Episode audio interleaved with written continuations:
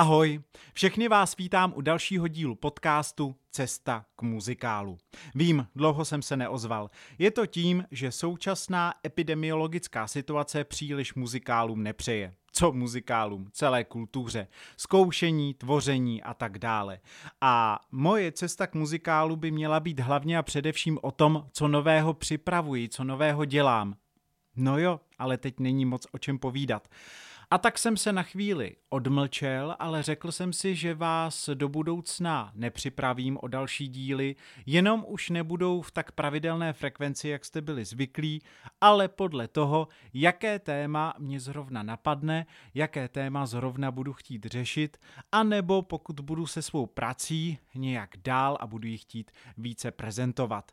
No a na pravidelnou cestu k muzikálu se pak můžete těšit, až nám to zase vláda dovolí. A co vláda, až nám to vůbec celá tahle situace s covidem dovolí a my se budeme moct vrátit zpátky na prkna, která znamenají svět.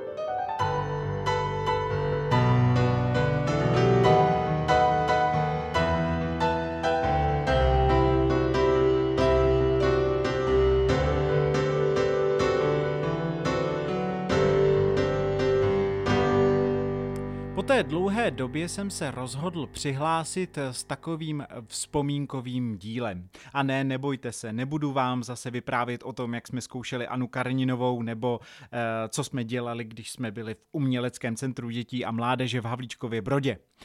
Já jsem se rozhodl zavzpomínat na svá léta v angažmá v plzeňském divadle. Vedlo mě k tomu několik věcí. Za prvé, je tomu týden, co v televizi na ČT Artu byl pořád, velice zajímavý pořad, přímý přenos muzikálového koncertu z ostravské muzikálové scény k jejímu desátému výročí a tam zazněly mimochodem také písně z muzikálů, ve kterých jsem já třeba v Plzni hrál. No a to samozřejmě mě donutilo k tomu eh, zavzpomínat na ty časy, jaké to bylo. Eh, hlavně a především tedy písně z muzikálu Děj se co děj. No a druhý poput eh, pro to natočit tento díl vznikl díky tomu, že teď tomu je přesně sedm let, eh, co měli premiéru v plzeňském divadle producenti. Muzikál, který byl pro mě takovým zlomem. Já jsem původně v tomhle muzikálu hrál úplně jinou roli než tu, kterou jsem odpremiéroval. A tak jsem si říkal, že v tomhle dílu bych mohl zavzpomínat na ty nejzajímavější zážitky z prken, co znamenají svět, v plzeňském divadle Josefa Kajetána Tyla. Nebudu začínat od noci na Karlštejně, která byla první inscenací, první profesionální inscenací, ve které jsem se divákům představil a nepůjdu postupně. Prostě půjdu tak nahodile, co mě zrovna napadne. Když už jsem tedy mluvil o těch dvou věcech, děj se co děj a producenti, tak eh, bych měl také dokončit tu myšlenku a říct k tomu nějakou pointu, že? Tak eh, pojďme zavzpomínat třeba na ty producenty. Nevím, jestli znáte muzikál producenti, nebo jestli znáte i film, který se stal předlohou pro tento muzikál. Eh, pokud ne, eh, tak vřele doporučuji. Je to skvělá bláznivina. Opravdu srandovní záležitost s nádhernou hudbou, vtipným příběhem a eh, to byla inscenace, kterou tehdy inscenoval, režíroval tehdejší šéf uměleckého souboru muzikálu v Plzni Roman Meluzín. Ten příběh pro ty z vás, kteří eh, tenhle muzikál neznají, je o tom, že dva producenti se rozhodnou eh, vyprodukovat muzikál, který je od začátku ve všem špatný. Má špatné libreto, eh, je špatně narežírovaný, herecké výkony jsou extrémně špatné. Spoléhají prostě na to, že v den premiéry bude zároveň derniéra, a tak všechny peníze, které do něho narvou a něco si samozřejmě dají stranou, eh, potom vykážou jako neúspěch a Berňák se o to zajímat nebude a oni budou v balíku. Jenomže, jak už to tak bývá, všechno se trochu zvrtne. Vyberou eh, strašný muzikál. Odehrává se to v 50. letech 20. Eh, století pardon, v USA, tedy po druhé světové válce a oni vyberou muzikál, který napsal fašista a kde idealizuje Hitlera. Tenhle hrozný muzikál se rozhodnou svěřit eh, homosexuálnímu režisérovi Rogeru Debris, který z toho udělá opravdu eh, žhavou růžovou grotesku a spoléhají na to, že opravdu to bude propadák. Jenomže z té grotesky se nakonec stane hit na Broadwayi a producenti jdou tedy do vězení za spronevěření peněz. Role Rogera Debris to je právě ta role, na kterou vzpomínám. Eh, původně jsem v tomhletom muzikálu měl hrát partnera Rožera Debrí. Alternovali jsme se na něm tehdy s Martinem Hubeňákem, což byl shodou okolností také můj spolužák z Jamu. Když jsme neměli hrát tohohle partnera, jehož jméno je Carmen Gia, tak jsme měli hrát normálně v kompačce a měli jsme tam takové ty menší roličky typu paní nesu psaní. Roli hrál výborný komediální herec Bronislav Kotiš. No ale co čert nechtěl. Na druhé hlavní zkoušce si Broňa při velkém muzikálovém čísle s názvem Hitler je úsvit natrhl lítkové svaly.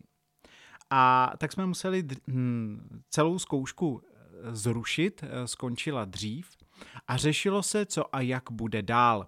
Broňu odvezla dokonce sanitka a v 9 hodin večer, byla to středa, mi volal šéf Roman Meluzín s tím, že se rozhodl, že Martin bude hrát i nadále Carmena a já naskouším během uh, dvou dnů roli za Broňu. Řeknu vám, byl to tedy úkol. Já jsem ještě v 9 hodin večer v tu středu sedl ke scénáři a do noci se učil scénář. V 6 hodin ráno jsem vstával, jel jsem do Plzně, kde jsem měl korepetici s tehdejším eh, dirigentem našeho souboru Jirkou Petrdlíkem a ten mě učil všechny Rožérovy písničky. Eh, já jsem s ním korepetoval od 8 hodin, o půl desáté jsem měl kostýmní zkoušku, protože já jsem útlé postavy, Broňa je kus chlapa, takže už některé kostýmy se na mě pokusili přešít, jiné na mě špendlili, si chrhajskami a o půl jedenácté začala první generálka, kterou už jsem tehdy ještě s textem mohl absolvovat. Eh, já jsem do toho šel na tvrdo a řekl jsem si, že jdu prostě bez textu a budu se spoléhat na naši nápovědu Libušku, že když mi něco vypadne, tak mi to nahodí, ale ať se co nejdřív naučím chodit po jevišti s tím textem, který mám říkat a nemám žádnou berličku. Ku podivu eh, ta generálka proběhla docela úspěšně, i přesto, že jsem na sobě měl našpendlené kostýmy, protože samozřejmě se fotilo všechno ještě do programu, takže už bylo potřeba, abych na tom jevišti vypadal eh, jako když už hraju. A e, mě tedy čekalo další odpoledne, ve kterém jsem se musel věnovat choreografiím, e, stepařským choreografiím. E, takže jsem se učil trošku stepovat. Číslo, které měl Roger, jak už jsem zmiňoval, ten Hitler je úsvit, které mě odspívat a odstepovat, no tak jsem se to trošičku učil. Přiznám vám, byl to trošičku mm, takový nevím, jak to teď nazvat, eh, takové šméčko na diváka. Eh, ten step byl nahraný a já jsem se do toho musel jenom tu choreografii naučit, aby to vypadalo jako, že já stepuju. A přiznávám, nikdy jsem se tu choreografii nenaučil úplně dokonale. No ale něco jsem prostě pochytil eh, během toho čtvrtečního odpoledne a v pátek měla být veřejná generálka. Tu Roman Meluzín zrušil, nechal tam jako diváky pouze některé členy souboru, kteří v tom muzikálu nehráli nehráli a jejich známé, ale jinak pro můj klid eh, tam diváky na veřejnou eh, generálku nepozval, zakázal. A v sobotu se hrála premiéra, kterou jsem měl tedy odehrát já. Řeknu vám, já nebývám velký trémista před premiérami, protože když máte dva měsíce zkoušení před celou tou premiérou, tak eh, jdete na to jeviště už s tím, že něco umíte. Tohle ale bylo hodně na vodě a já musím říct, že mi nikdy nebylo tak špatně před výkonem jako právě v den premiéry producentů. O to horší je, že postava Rogera Debris nastupuje na jeviště asi až po 40 minutách celé té hry, takže všichni už hráli, už byli rozjetí, zatímco já jsem se pořád klepal v šatně a děsil se toho, jaký bude můj první výstup, který je navíc ještě dost... Um, ožehavý, protože eh, se jedná prostě o návštěvu toho gay žhavého domu, kde je samozřejmě všechno dost přeťápnuté a teď vychytat tu, vychytat tu míru toho, aby to nebylo trapné, aby to bylo ještě vtipné, to se prostě získává na těch zkouškách a já jsem k tomu tu možnost neměl. A přiznávám, byla představení, kdy jsem to samozřejmě přestřelil, protože jsem neměl osahanou tu roli tak, jak bych mít měl. Nicméně zkušenost to byla obrovská a já jsem za ní obrovsky vděčný. Vtipné na tom bylo také to, že celým producentům a teď budu trošku upřímný a intimní, eh, předcházel docela velký konflikt, který jsem já s naším šéfem měl. Ten konflikt se týkal muzikálu, ve kterém jsem hrál hra- hlavní roli, půl roku předtím a to Futlusu. Tam jsme si prostě s šéfem, který tento muzikál režíroval, nesedli. E, nakonec to dopadlo tak, že on byl na mě tak nějak vysazený, já už měl pocit, že mě vyloženě šikanuje, cokoliv jsem udělal, to bylo špatně a já samozřejmě, jak jsem si toho byl vědom, tak jsem byl o to věč, ve větším stresu. A přiznávám, že mi to už ani nešlo, spousta mých kolegů mi chtěla pomoct, takže tehdy se stala ještě ta věc, že jsem dostával po různých zkouškách připomínky od deseti různých lidí a nevěděl jsem už, co všechno mám nebo nemám splnit, takže to zkoušení nebylo úplně nejlepší, neříkám, že na něj rád vzpomínám, sám a já měl dokonce 100 chutí divadlo opustit a dokonce jsem o tom jeden čas hodně e, navážno uvažoval a taky jsem nakonec podal výpověď. Během dvou měsíců výpovědní lhůty e, jsme si ale s Romanem nakonec sedli a promluvili tak upřímně, jak nikdy předtím. Já jsem v divadle nakonec zůstal, za což jsem byl rád, protože jsem měl potom možnost hned po tomhle rozhodnutí hrát v muzikálu Polibek pavoučí ženy. A ač to možná mohlo vypadat, že jsem si e, nějakou ostentativní výpovědí hm, vydobil hraní velkých rolí, tak eh, nebylo to tou výpovědí, ale bylo to tím, že jsme si byli schopni s šéfem, který byl dominantní, promluvit, vyříkat si, eh, co nám na tom druhém vadí a nevadí a náš vztah se obrovsky vyčistil a já musím říct, že i já jsem se najednou na jevišti uvolnil a i toho Rena v tom Footlusu jsem hrál potom úplně jinak. A završení celého tohohle konfliktu bylo to, že jsem najednou během dvou dnů musel zachránit představení a odehrát roli, která není nejmenší, patří mezi hlavní a která není už vůbec jednoduchá. E, ti z vás, kteří znají muzikál producenti, tak mi dají urč, určitě zapravdu, že eh, solový výstup Rožera Debry Hitler je úsvit, to je vážně kláda, tahle ta píseň. A já jsem měl obrovskou radost z toho, že celý můj vztah s Romanem nakonec dospěl tam, kam dospěl a že jsme byli schopni nějak vedle sebe fungovat a že já jsem strávil v divadle ještě dalších další tři, čtyři, teď nevím z hlavy, sezóny, na které moc rád vzpomínám a během kterých jsem si zahrál opravdu krásné role a o těch si povíme určitě i ještě v příštím díle. Tak to byli producenti. No a co se týká Děj se co děj, no tak muzikál Děj se co děj eh, se v Plzni uvedl v české premiéře. Eh, sám Roman Miluzní tehdy říkal, že nechápe, eh, že po tomhle titulu neskočilo nějaké divadlo už dávno, dávno předtím. Prostě tenhle ten muzikál od Koula Portra je pro české diváky hrozně neznámý a je to škoda. Přitom je to taková veselohra s nejrůznějšími převleky a e, záměnami postav, kde jsme se doopravdy všichni vyřádili. Já jsem měl možnost tam hrát roli Moonface Martina, což je gangster, který se na loď dostane v převleku za pastora a snaží se dostat pryč ze Spojených států, kde po něm samozřejmě jde policie. Proč ale vzpomínám na tenhle ten muzikál? Zase, zkoušení nebylo pro mě úplně jednoduché. Proč? V září eh, jsme premiérovali muzikál Viktorka Plzeň, eh, o tom někdy jindy, kde jsem hrál fotbalistu, což je samo o sobě dost komické. Já fotbal a hrál jsem dokonce Davida Limberského, tak to už jako vůbec hahaha. Ha, ha. No, nicméně se mi stalo, že na generálce jsem si podvrtnul koleno a e, v tom kolenu se během příštích dvou měsíců neustále tvořila voda, takže já jsem vlastně musel jít na nemocenskou. Během e, tohoto času se zkoušel muzikál Děj se co děj a já jsem měl úžasnou alternaci Lukáše Ondruše, e, který tuhle tu roli za mě vlastně naskoušel. Já jsem se zkoušek účastnil jenom třikrát do týdne přes Skype, když jsem zrovna nebyl u doktora.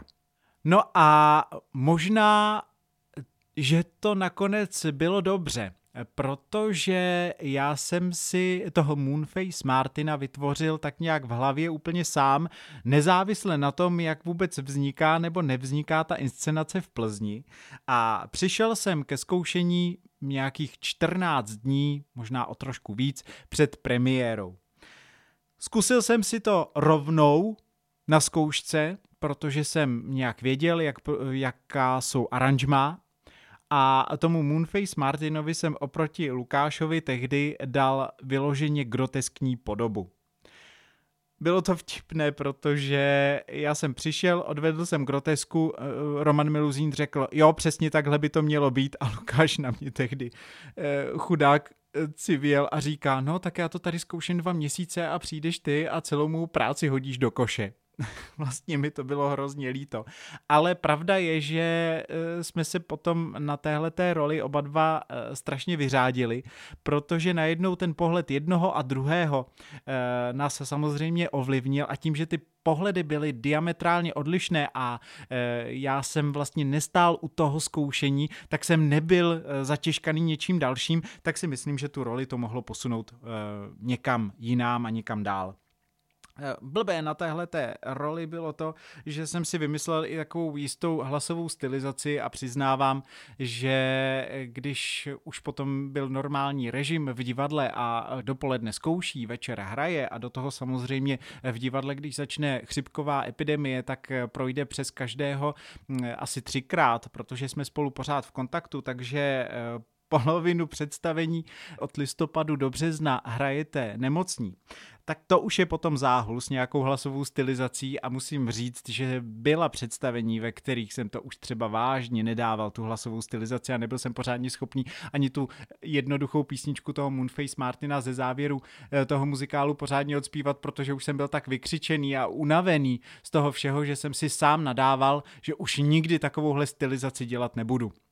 Dobře, eh, samozřejmě, že už jsem eh, hned v další inscenaci tohle to porušil a šel jsem do další hlasové stylizace, třeba v Hitlerovi v Lidušce Bárové. No ale eh, já prostě asi neumím hrát tak, aby to nebylo na krev ale zase na druhou stranu to je to, co mě na tom baví. Takže tohle bylo Děj se, co děj které jsem vlastně neskoušel a pak jsem nakonec hrál premiéru a bylo to představení, ve kterém jsem si nebyl až do konce, až do derniéry vůbec jistý, protože jsem ho neměl prostě pod kůží a přesto mě to vlastně hrozně bavilo, tyhle ty převleky a tak. Jestli jste nikdy o Děj se co děj neslyšeli, tak vřele doporučuji poslechnout si alespoň tu hudbu anebo někde najít nějaký záznam, existují. Je to doopravdy sranda, stejně jako producenti a myslím si, že by se to mělo hrát eh, mnohem častěji a že by to mohla, eh, mohla uvést i jiná divadla, než třeba Plzeň a po ní Ostrava. Pak bych si možná dneska zavzpomínal ještě na jednu smutnější věc. Uh, myslím tím na nějakou tragičtější inscenaci, která pro mě byla Eh, nějak zvláštní, nějak výjimečná. Bylo to určitě probuzení jara. Muzikál, který jsme naskoušeli během jednoho jediného měsíce, což nebývá obvyklé, protože většinou se zkouší dva měsíce. Eh, zkoušeli jsme probuzení jara někdy v Dubnu a bylo to představení, které mělo být určeno pro malou scénu tehdy nově vzniklého nového divadla v Plzni. Opět eh, představení, které eh, v Čechách do té doby nemělo úplně na růžích ustláno a nebylo vůbec známé. Ono už sice českou premiéru mělo v Městském divadle Brno, a to dávno, dávno předtím, ale tam si úplně přízeň diváků nezískalo, což je zvláštní, protože je to doopravdy skvělá záležitost. Ale v Plzni se, musím říct, z toho stal obrovský hit. A dokonce, jak sám ředitel divadla tehdy řekl, kdo neviděl v Plzni probuzení jara, jako by nebyl. Je to mm, muzikál, který pracuje s činohrou Vedekindovou z počátku 20. století, která byla velice revoluční, která byla pobuřující, v některých státech dokonce zakázaná a e, řeší se tam prostě dospívání. Řeší se tam věci e, toho, jak děti poznávají svou sexualitu. Řeší se tam maloměstský život, kdy se nejrůznější prohřešky tutlají, takže ono to jde do extrému. Máte tam eh, postavu dívky, která otěhotní a je nucena svou matkou jít na potrat a pak to samozřejmě tragicky skončí. Je tam postava dívky, která je zneužívaná svým otcem, dívky, která kvůli zneužívání uh, utekla a teď vlastně dělá něco jako prostitutku. Eh, je tam příběh jakéhosi rebela bez příčiny, inteligentního chlapce, který eh, chce jít s dobou a eh, to, co my máme pocit, že je teď normální, on se snaží prosazovat, tak za tyhle věci je zavřený do polepšovny.